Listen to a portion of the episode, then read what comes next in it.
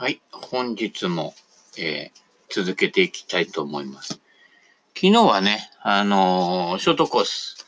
ショートコースといっても190ヤード台のね、ホールがあったり、打ち上げ打ち下ろし、えー谷越え、それから結構ドデカバンカーとかね、えー非常に変化があって、一ホールとも似てるホールがないという、なかなかね、えー最近では、えー少なくなってきた本格的ショートコース待ってまいりました。えー、私は一応7番アイアンと9、あ、じゃない、ピッチングウェッジとパターの3本ですね。えー、担ぎで回るんで、重いと疲れちゃうのでね。はい。まあ、あと、足りないものはね、えー、大抵一緒に回る人のバッグの中には、えー、ちょっと長物のえー、ウッドやらロングアイアンとかがね、こう、散りばめられていてね、ちょっといいみたいな感じでね、えー、シダという名のね、えー、いきなり実践みたいな感じですけどね。まあ、最近やっぱ振る力が弱ってきてるのでね、えー、自分より若い、えー世代の人の使うちょうどいいクラブが私にはちょっとね、あの、MOI が重たくて、えー、ダフったりね、あの、右飛び出したりとかね、えーそういうことも、えー多々あるんですけど、そこはなんとか短く持ったりとかね、えーちょっと工夫して、えー使わせていただいてね。で、やっぱり昨日はあのね、えー下りのね、えー短い、えー何ヤードあれ ?80 ヤードないぐらいかな。えーのところとかはね、えーティーショットをね、パターで転がしてね、で、そのまま、えー乗っけて、ワンパット、都合、えー、ツーパットバーディーみたいなね、えーそんなホールもありましたけどね。あと他に池越えのホールで、あの、えーティーアップして、えー7番ウッド、昔の7番ウッドなので、メタルですね。27.5度というね、テーラーメイドのがありまして、それを借りて、えーティーアップして、ちょっとアッパー目に打って、えーまあ、ウェッジまではいかないけど、ウェッジ近くまで球を上げて、えー乗せるとかね。えーそういうような、こう、一見、ふざけてるようだけど、えー真面目に、えちゃんと乗せるというね、えそんなようなゴルフとかもやりましてね、えなかなか楽しい。もちろん普通にね、あの、普通にピッチングで打ってのけたりもするんですけれども、えーまあ、普通みたいな感じですね。はい。えープロセスを楽しむ。ね。えーワンオン可能なホールでも、えー例えば、えー手前に置いといて、えー40ヤード手前からね、ウェッジで、トーンとかワンクッション使ってね、乗っけて寄せワンを狙うとかね、えーあるいは、もうバンカー入るだろうなって分かってても、こう3番アイアンで低い球を打って、えーバンカーに転がし入れて砂位置を狙うとか、えーそういうのをね、使ってね、えやると、えプロセスも楽しめるし、え練習にもなるということでね。よくあの、ショートコースとか行くと、おじさんとかが一人で来て、球二つも三つも打ってるっていうのはありますけど、私あれは、まあ、ほぼやらないですね。な2回も3回も打っちゃそれなりにうまくいくんでね。あの、ほとんど練習になってません。で、ね、同じクラブと同じように打ってね、あ3回目に乗ったって、で？みたいな感じですよね。すべてほら、本番、本番っていうかね、えーちゃんとスコアつける場合とかは、全部一発勝負ですから、普段から一発勝負でやってないのに練習になるわけないですよね。だったらあの練習場で100発も200発も1000発もね、えー打った方がいいんじゃないかなっていう気がしますね。技術的なものというよりかは、そこのこう構成力とかね、えーあとはあのスイングへの理解力、えー大抵はやりすぎです。はい。えーやりすぎ工事。えー体とか腕の、えーを使いすぎて、えークラブがちっとも働いてないということですね。何もしないっていうのが一番理想の、えースイングですので、実は何もしなくてもクラブヘッドはかなり走ると。だから、あの、プロや上級者が、あれ、なんであんな軽く振ってゆっくり見えるんだけど飛ぶんだろうっていうのは、その辺のツボを心得ているからですね。いかにももう、ドラコンみたいな感じでビョーンなんて振って飛んでるっていうのは、まだまだ力任せで、あの、無駄が多いっていうことですね。そんなに向きにならなくても、まあ私ぐらいのパワーでも、ひょこんと打てば、ドライバーでね、200ヤードぐらいボーンって、えー、キャリー出たりするわけですので、えー、そこのクラブヘッドを使う容量ですね。はい。えー、その辺にコツがありますね。最近の理論は、まあ、やったら動かす、動かそうとさせる理論が多いですけど、やらないっていうことですね。はい。えー、何にもしないと勝手にヘッドが走るっていう、このコツをつかめると非常に楽だし、えー、年取ってね、力衰えてきても、それほど劣化しないということですね。まあ、それでもまあ、いろ、いろんなね、足腰っていう面もあるんでね、えー、特に背筋とかね、えー、そういうのもあるんでね、まあ一概に、えー、楽に触れてるからね、あの、年取っても距離落ちないっていうわけではないですけどね、あの、それほどガクンと落ちることはあんまないですね。はい。ということで、えー、なかなか面白いゴルフで、あの、ね、同情するなら、なんちゃらで、あの、えー、またまたお布施をいただきまして、えー、まあ、わずかばかりではありますが、あの、渡せる人には、えー、えー、セベケン T シャツをね、はい、えー、いるかいらないかわからないですけれどもね、はい、ご要望がある方にはね、あの、お分けしておりますのでね、はい、えー、まだ若干残っておりますけれどもね、はい、えー、ということで、なかなかえー、楽しい、えー、ゴルフでしたね。はい。ということで、ビトケン語録。はい。えー、いきますけどね。えー、お、だんだん最後の方に近づいてきましたけどね。はい。人間について。他人と自分を分ける心から憎しみが生まれる。分別、差別、区別、ね。えー、位をつけるね。まあ、大体位をつけてそのポジションにいるやつは性格が暗いやつですね。はい。えー、自分とあいつは全く違う人間だ。あいつはそういう人間であり、自分は決してその類の人間ではない。自分は特別な人間だ。自分の尊厳や格は彼らよりも数段上等に決まっている。自分の役職も仕事も彼らのとは違ってことさら重要だ。他の人と自分を隔てようとする、こういう気持ちが憎しみを生む。まあ、この発想してる人は、君たちは貧しいなと言われちゃうんでしょうね。はい。憎しみが争、憎しみや争いがない場所があるとすれば、そこにいる人々は、皆子供のようだろう。ああ、なるほどね。えー、私もね、大人と言えるかって言ったら言えない。で、子供とも言えるかなって言ったら、また多分に子供的ですけれどもね。えー、混ざり合ってるので、まあ一応自称大人ということにしておく。おきますけどね。はい。いいとこ取りがいいですね。はい。つまり、心がいつも明けっ広げで無邪気で自意識がなく、自分が悪い子だといつでも素直に認めることができ、何のひけらかしもなく、屈折のない素朴な愛情を持っているような人だ。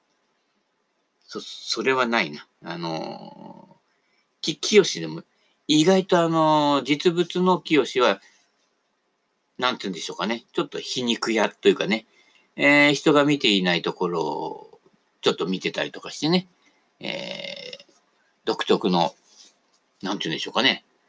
ペーソスっていうんでしょうか。えー、あとなんだっけ。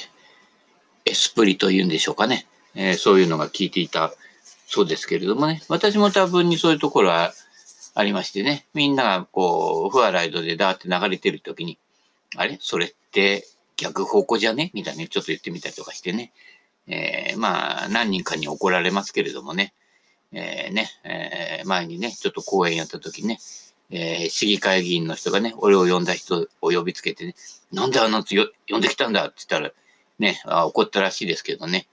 まあ、通り一遍のね、学者先生だけ集めてね、あの、教科書に書いてあることをね、講演で聞かされてもね、みんな寝てるだけですからね、えー、目が覚めるようにね、えー、ちょっとね、えー、毒、毒ではないんですけどね、あの、見たままを子供、子供と同じようにね、あの、デベソの人にデベソって言ったら怒られたみたいな、そんなところのね、たわいのないことですけどね。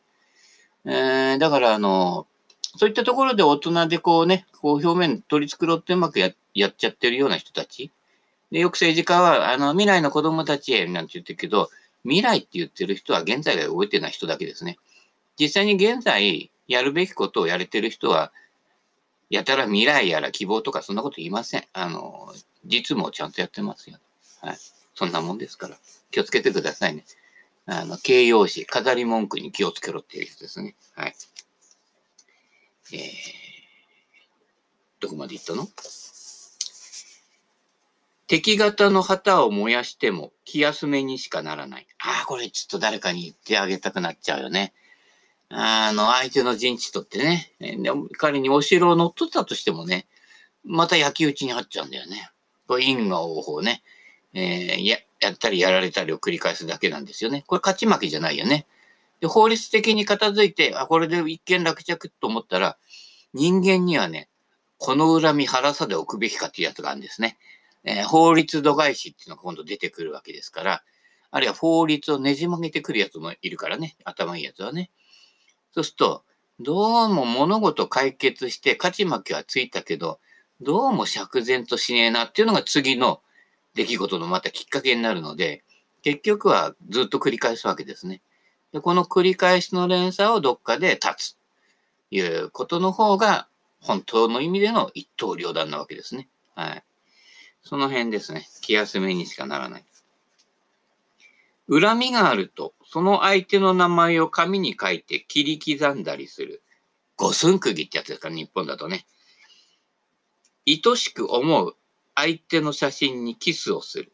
敵型の旗を燃やしたり、大地にうやうやしく接吻する。まあ、それはあんましないけどね。えー、まあ、ゴルフ場に落ちてるね、あの、熟したね、梅の実はね、かじってみましたけどね、結構美味しかったですね。はい。日頃からいろんな、えー、雑菌類に、えー、まみれて生きていった方が、えー、免疫力ができると思いますよ。はい。えー、ね。あ注射打って安心だって、注射痛いからね。もう痛いことが安心じゃないからね。全然痛くなかったってね、えー、言ってますけどね。あれはね、そういう人にしかね、あのー、聞いてませんからね。うん。子供だったら泣いちゃうよってとこですよ。はい。こういうことをする人たちは本心から相手だの、あるいは何か対象を象徴するものに対してそんな行為をすれば、何らかの形で相手に影響を与えることができるという信仰を持っているのではないだろうか。まあ言ってみれば、脅しですね。えー、デジタル層がね、えー、NEC を脅してやればいいんだ、みたいなね、の思わずね、ロック。ね、必ずどこにでもね、盗聴されてると思った方がいいですよ。えー、思わず言っちゃうんですよ。あの、普段仲が良くてね、えー、顔見知りだとね、えー、一般の人から見るときつい、こうね、誹謗中傷的な言葉もね、意外とその場の相手の雰囲気なんか意外と笑ってたりするんですけど、えー、音声だけ取るとね、えー、ニュアンスがちょっとわかんなかったり、その人たちの関係性っていうのもあるのでね、一概にいい悪いは言えないんだけど、えー、まあ、要はね、言語化されたものをちょっととと取ると、えー、脅してやればいいんだなんて言っちゃってね、えー、釈明会見してましたけどね、えー、大体これは話が漏れてると、えー、思った方が間違いありません。まあ私なんかこれでね、わざわざ漏らしてるわけですからね、えー、確信犯なのかわかんないけどね、えー、いや、そんなことを信じているわけではない。ただ、そういう迷信じみた振る舞いによって、その場は気が休まったり、ほんの一時の満足感の香りが陰るだけなのです。さっきも言ったように、えー、気持ちの連鎖っていうのがあるからね。えー、その時満足したような感じだけど、また違う相手の同じようなパターンで、また同じ反応するの。ってことは、こっち側、俺の方に同じようなものがずっとあるぞっていうね、そこに気がつかないとね、えー、次に進めないというね、ネクストステージってやつですかね。はい。うん、気をつけてくださいね。えーえー、あまり具体的なネタを言うとまた P になるんですけどね。えー、あの人と、あの人と、あの人の、あの騒動とかね、いうことですけどね。えー、お、またここで単元が変わりますね。あんまり長いとね、ずっと聞いていられないという人もね、いるようですけど、えー、関係なく、はい、えー、いきたいと思います。はい。世界について、こう、We are the world. ね。えー、私がいて世界が客観的にあるんじゃないんですね。あなたが世界自体ですってね。えー、その関係性がわかんないと、ただの冷たい評論家になってしまうわけですね。えー、さも正論を言ってるようですけどね。大体正論言ってる人の表情って険しいんですよね。えー、とっつきづらい。この人のそばでね、機嫌取らないとね、機嫌悪くなりそうだな、なんていう人がね、多いもんですからね。ザックバラン、油断しても大丈夫みたいなね。えー、口を滑らしてなんぼ。えー、それで気楽にいられるね、お友達を見つけてください。はい。世界とは、人や物が様々に関わっている事実のこと。仏教ではそれを縁起。えー、一般的にはあの因果関係。まあ、因果関係が見えるようになれば悟りなんですけれども、えー、大体因果関係は捏造されると、こうやってこうやって振ると、こっちからクラブが入ってきて、こうなってこうなるんだよなんてね、一生懸命踊ってる人がいますけどね、昨日も教えたんですけどね、えー、何もしないでパターンと下ろせばそうなるでしょって、ほら、みたいな感じでね、えー、なってしまいますのでね。まあでもそれだとね、あのえー、3分間クッキングじゃないけどね、あの、ゴルフスイングすべて3分間で語れるってなってしまいますのでね、えー、それをなりとしてる人からすればね、えー、商売上がったりになってしまいますので、えー、都合というものがありますからね、えー、都の都合ですね。はい。えー、都合という字にね、都会の都っていうのがついてるのがね、あと合わせるですよね。えー、相づち打って何歩ね、あ、これが正解ってしようぜって暗黙の了解ですね。暗黙の了解があるところ、不自由も多いということですね。はい。えー、自然は自然法則を知らない。そうだね。神は自分を神と思ってないんだね。意外とバカと思ってたりしてね。これでいいのだなんて言ってたりしてね。えー、世界や自然を何かオートマティックに動く精密なものだと考えるのは間違いだ。自然現象が自然法則によって動いていると考えるのも間違いだ。自然法則とは自然が備えている法則なのではなく、自然と接した経験から人がどうにか導き出した単純な法則のいくつかに過ぎない。まあ理科とか科学とかね、えー、数学とかもそうでしょう。えー、なんとかの法則にのっとって動いてるみたいなね、えー、そういうことですけども、それはまあ、そこにあるのは人間の論理だけだと。自然自体はその法則とは関係がない。だから、例えば明日もまた太陽が昇るかどうかということは自然法則に沿うからではなく、初めから全く保証されていないことなの。ね、すごいよね。えー、こうあるだろう、こうあるべきだっていうのがね、入ってきちゃうと、こういう時はこういうことが起きて、こうやってい、いわゆる想定内とかね。あ、ホリエモンが言い出したのがね、想定内とか言っちゃってね。あ、あの、想定どこを言うってなると、やっぱり、えー、場を仕切りたい人ですよね。えー、この世は想定外のことで全て、えー、日々成り立っているということで、え、計算してね、見つかるようなものはね、あの、人知の枠内にあるもんで、大したことないと。その人知の枠外にあることというのがね、意外とメインになってるわけですよね。わかんない。明日から、明日ね、あの近くにブラックホールが現れて地球が吸い込まれちゃうかもしれないからね。えー、ね、えー、吸引力が落ちない唯一のブラックホールってね、ダイソンかみたいな感じですけどね。えー、くれぐれも気をつけてくださいね。えー、未来になってね、今日やりたいことやっといた方がいいですよ。はい。えー、明日、明日これ食べようなんて言うとね、あのー、誰かに食われちゃうからね。はい。えー、今感じているところの感性を磨く。ということで、それが自然になっていくと。えー、ね、ゴルフスイングの法則なって、これが正解だなんて言っても、全然なんかこうね、えー、この5年間で、あなたの身の回りで上達したなっていう人何人知ってます？言えない言えないみたいなね、えー、いう感じですからね、はい。えー、因果関係はね、結構捏造されます。あ、次に書いてあるね。因果の法則は人間がひなりひねり出したものに過ぎない。世間の人々がしばしば話題にし、その存在が当然であるかのように信じられている因果応報の法則というものは存在しない。ただいつも自然の法則が貫かれているだけだ。あれさっき自然に法則の必要言ってなかったけ？ど、そういう意味じゃないのか。あるいはまた一般的に因果というならば、それは物理法則や力学の法則のことだ。そこで貫かれているのは非常な論理だけだ。ね。えー、昔、非常のライセンスってね、えー、いうドラマありましたけどね。はい。あれ誰だっけ？主演してたのね。はい。なかなか渋いね。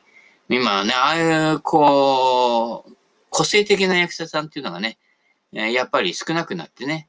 で、結構あの、お笑い芸人とかいろんな人を起用するんだけど、結構ほら、バラエティとかで、ね、あの、お笑い系のことやったり、あるいはその、その裏番組で、あの、ね、素が結構出ちゃったりしてるので、こいつ本当に悪いやつじゃねえかってね、思わせてくれるようなやつがいなくなりましたよね。はい。本当に性格悪いな、なんてね、えー、思ってないんでみんなね。えー、あれはスマップの誰々がね、元、元ですね、えー、やってるんだよ、ってね、えー、いう感じなのでね、あいつは根はこういう感じなんだよ、なんてね、いう感じになっちゃうとね、なんだみたいな感じでね。その点いくと、あの、私生活あんまり出さないね。古畑任三郎とかね。うん、うん、って、そうですね、みたいな感じでね、似てねえよ、みたいな。うん。えー、いう人はね、なかなかあの、古畑任三郎イコール田村正和じゃないかみたいなね、感じもしてきちゃうわけですよね。えー、寅さんが一番いい例ですね。厚見清イコール風天の寅さんだと思って、えー、行くわけですけどね。まあ実際はかなりね、そこに違いがあると。まあ共通点もかなりね、えー、多いんでしょうけれどもね。えー、そういうところですね。えー、だからあんまり、そのやってること以外はね、あの、あんまプライベートはね、追っかけない方が面白いんですよ。そんなばらしてもね、まあ、ただ、ただただ普通のおじさんおばさんですから。はい。で、ただただ普通のおじさんおばさんの中に、なんかね、面白い人がいるんですよ。もう役者さんとか芸人とかね、ぶっ飛んじゃうような人がね、あの、あの人とかあの人とかね、彼らはね、素でやってますからね。あの、演じてないからね、すごいですよね。思わずやってることがね、えー、面白いんですよ。はい。そうなってくると、もう役者を超えて、こう、えー、人生自分になりきってるってことでね、えー、なったもん勝ちですよね。これはね、この世界はね。はい。とにかくこの、与えられたね、このね、えー、命というものをね、えー、とにかくね、ライドオンタイムするというね、えー、今ね、今でしょみたいな感じですけどね。はいえー、ここは、今でしょいや、そうでもない。こう、何度です。はい。何度も言うけど。あるいは、あ、これ読んだ、読んだ、読んだ。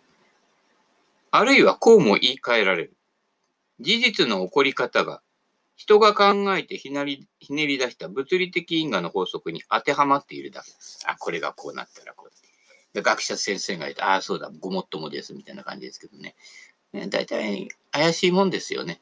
仮にその分野のそのことに関して因果関係がかなり正確に言い当てられていても、たまたまだったりとか、ご時世だったりとか、自分の研究した分野に、えー、限ってですね。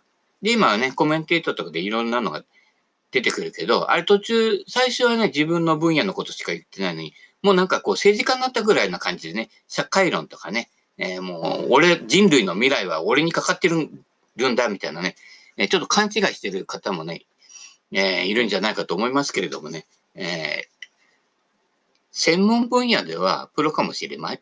ないけど、人間の心のプロじゃないと。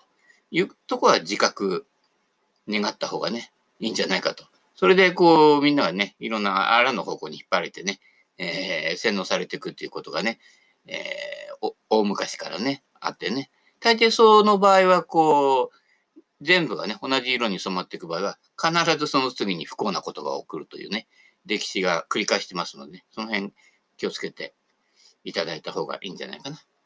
えー、多少異分子を混ぜといてね。えー、意外とね、その異分子っていうのは、こう、子供心を持ってたりするので、えー、子供の気持ちがわかる。っていうか、子供になりきっちゃってるからね。そうすると子供がこう病んでったりするプロセスにおいてね、えー、なんで子供をこうやって病んでっちゃったんだろうみたいなことがね、意外と体験上分かってきたりとか、子供の話が聞ける大人になるということですね。大抵の大人は、えー、お前も俺のようにゾンビになるみたいなね、えー、そんな大人ばっかりですからね、気をつけてくださいね。表面上はね、あの、えー、いい顔してますけれどもね、えー、腹の中がどうだかね、腹平らに全部みたいな感じですけどもね。はい。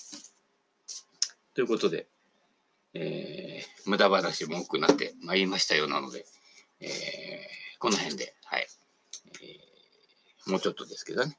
もうちょっとの辛抱ですね。はい。人間辛抱だ。終わり。